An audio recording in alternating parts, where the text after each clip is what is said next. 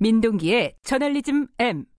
예, 오늘 저널리즘 M에서는 코로나19 중에, 어, 문제 있는 보도, 아, worst라고 할까요? 베스트는 아니고요. 그죠? worst 5.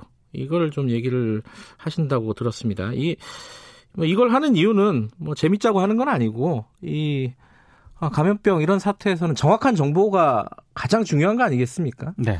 언론이 어떤 정확하지 못한 정보를 했는지 이런 것들을 알면서 좀 뉴스나 이런 것들도 지켜봐야 되지 않을까 이런 생각이신 거죠? 제가 이제 다섯 개를 꼽아왔는데요. 예. 어, 이 기준이 좀 주관적이다. 요걸 전제를 하고 좀 들어주셨으면 좋겠습니다. 뭐 제가 다섯 개 리스트를 봤는데 네. 그렇게 주관적이지 않은 것 같습니다. 5위부터 가보죠. 5위는 어떤 겁니까? 머니투데이가 지난 10일 보도한 기사인데요. 네. 그 콜센터 신도림동 콜센터에서 코로나19 집단 감염이 발생을 하지 않았습니까? 네. 근데 콜센터가 슈퍼 진앙지가 되는 것 아니냐. 네. 이제 우- 이런 우려를 전하는 내용입니다. 기사 자체는 크게 무리가 없는데요. 문제는 사진입니다.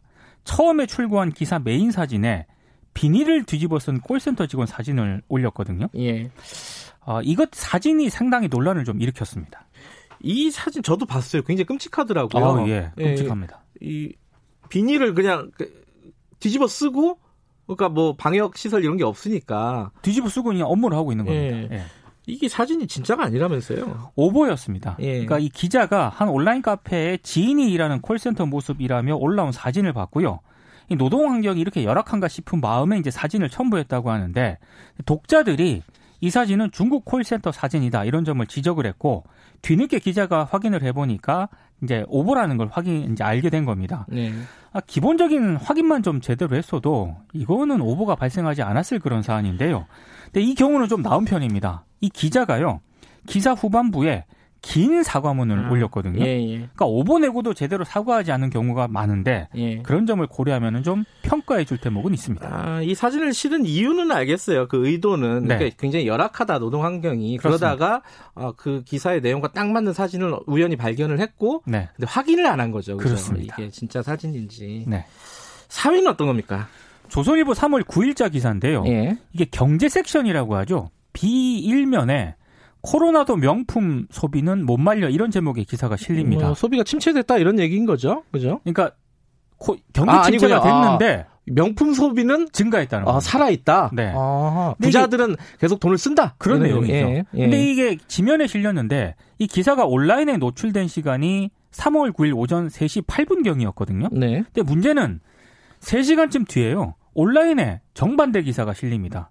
한마디로 코로나 여파 때문에 명품 매출이 성장세가 꺾였다는 그런 내용입니다. 어, 이것도 조선일보라는 거죠. 그렇습니다. 예. 이게 정반대 기사가 실리면서 논란이 커지니까 네. 조선일보가 9일자 그 지면에 실린 기사 있지 않습니까? 네. 명품 소비는 못 말린다는 그 기사를 온라인에서 삭제를 하게 됩니다. 아. 포털에서는 삭제를 했는데 예. 이 구글링이라고 하죠. 이거 하면 원문이 다 나오거든요.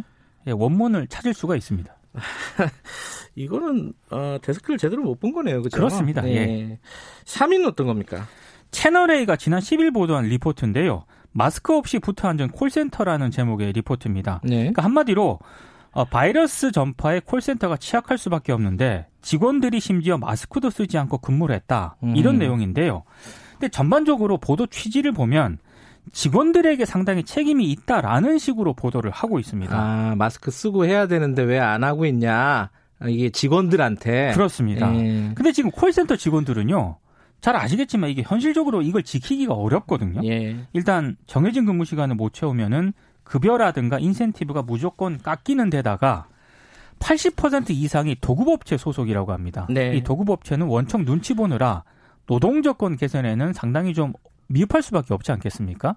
그러니까 이런 점을 좀 전반적으로 지적을 했었어야 되는데 음. 채널 A는 마치 직원들 개인이 지침을 지키지 않아서 바이러스가 확산됐다라는 식으로 보도를 했기 때문에 제가 봤을 때 이거는 콜센터 직원들을 두 번 죽이는 보도일 수도 있다는 생각이 듭니다. 이건 좀 전형적인 산재 관련된 기사들이 보통 이렇잖아요. 그렇습니다. 어, 사용자들 책임보다는 노동자들이 안전 수칙을 안, 어겨가지고 벌어진 일 아니냐. 네. 이런 식의 기사들이 꽤 있었던 기억이 있는데 비슷한 뉘앙스의 기사네요.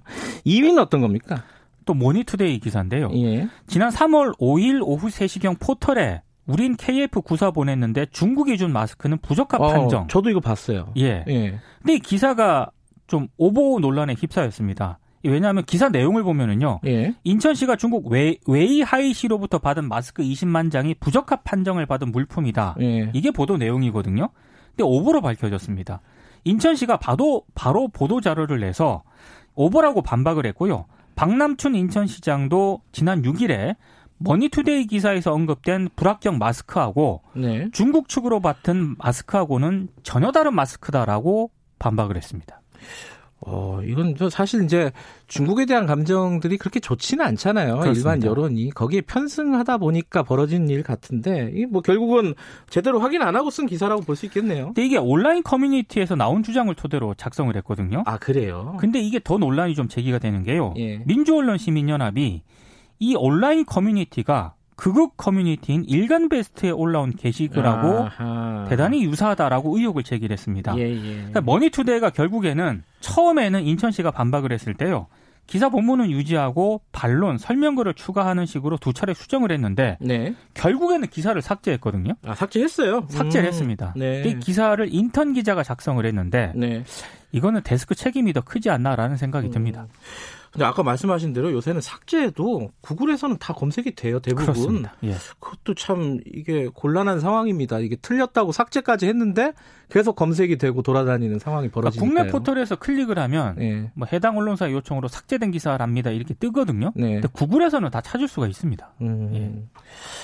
자, 이거를 뭐 효과음을 낼 수는 없고 제일 그 민동기 기자, 어, 이 미디어 전문 기자 민동기 기자가 본 최근 최근의 코로나 19 사태에서 가장 어이없는 기사, 가장 문제가 있는 기사 어떤 건가요? 조선일보 지난 9일 네, 사회면에 실린 기사인데요. 네, 민주노총 산하인 서울대병원 노조가 이 코로나 사태 와중에도 불구하고 노조 교육이라면서 단체 휴가를 내고 딸기 따기 체험을 가서 논란이 일고 있다.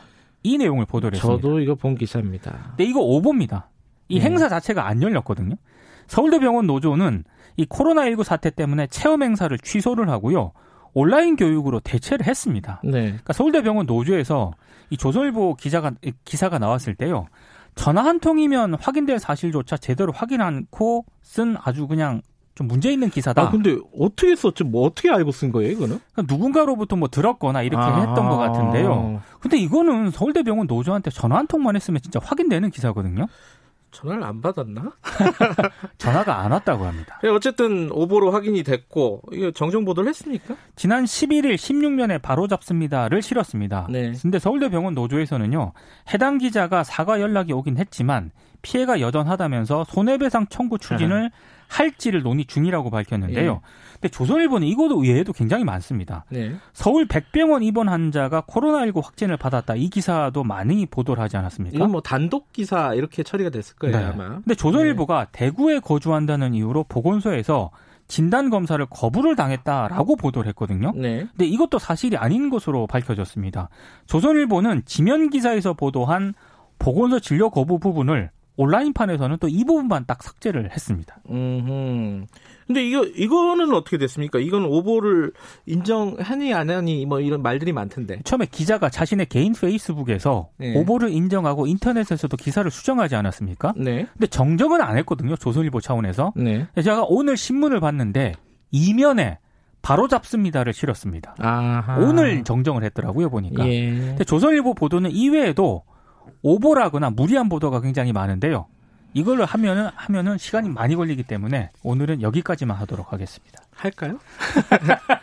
이게 아 이런 어떤 사회적으로 굉장히 파장이 있는 사건, 이런 민감한 사건이 있을 때는 사실관계 확인이 정말 최우선입니다. 그렇습니다. 예. 개인 페이스북이나 뭐 SNS가 아니잖아요. 네. 그죠?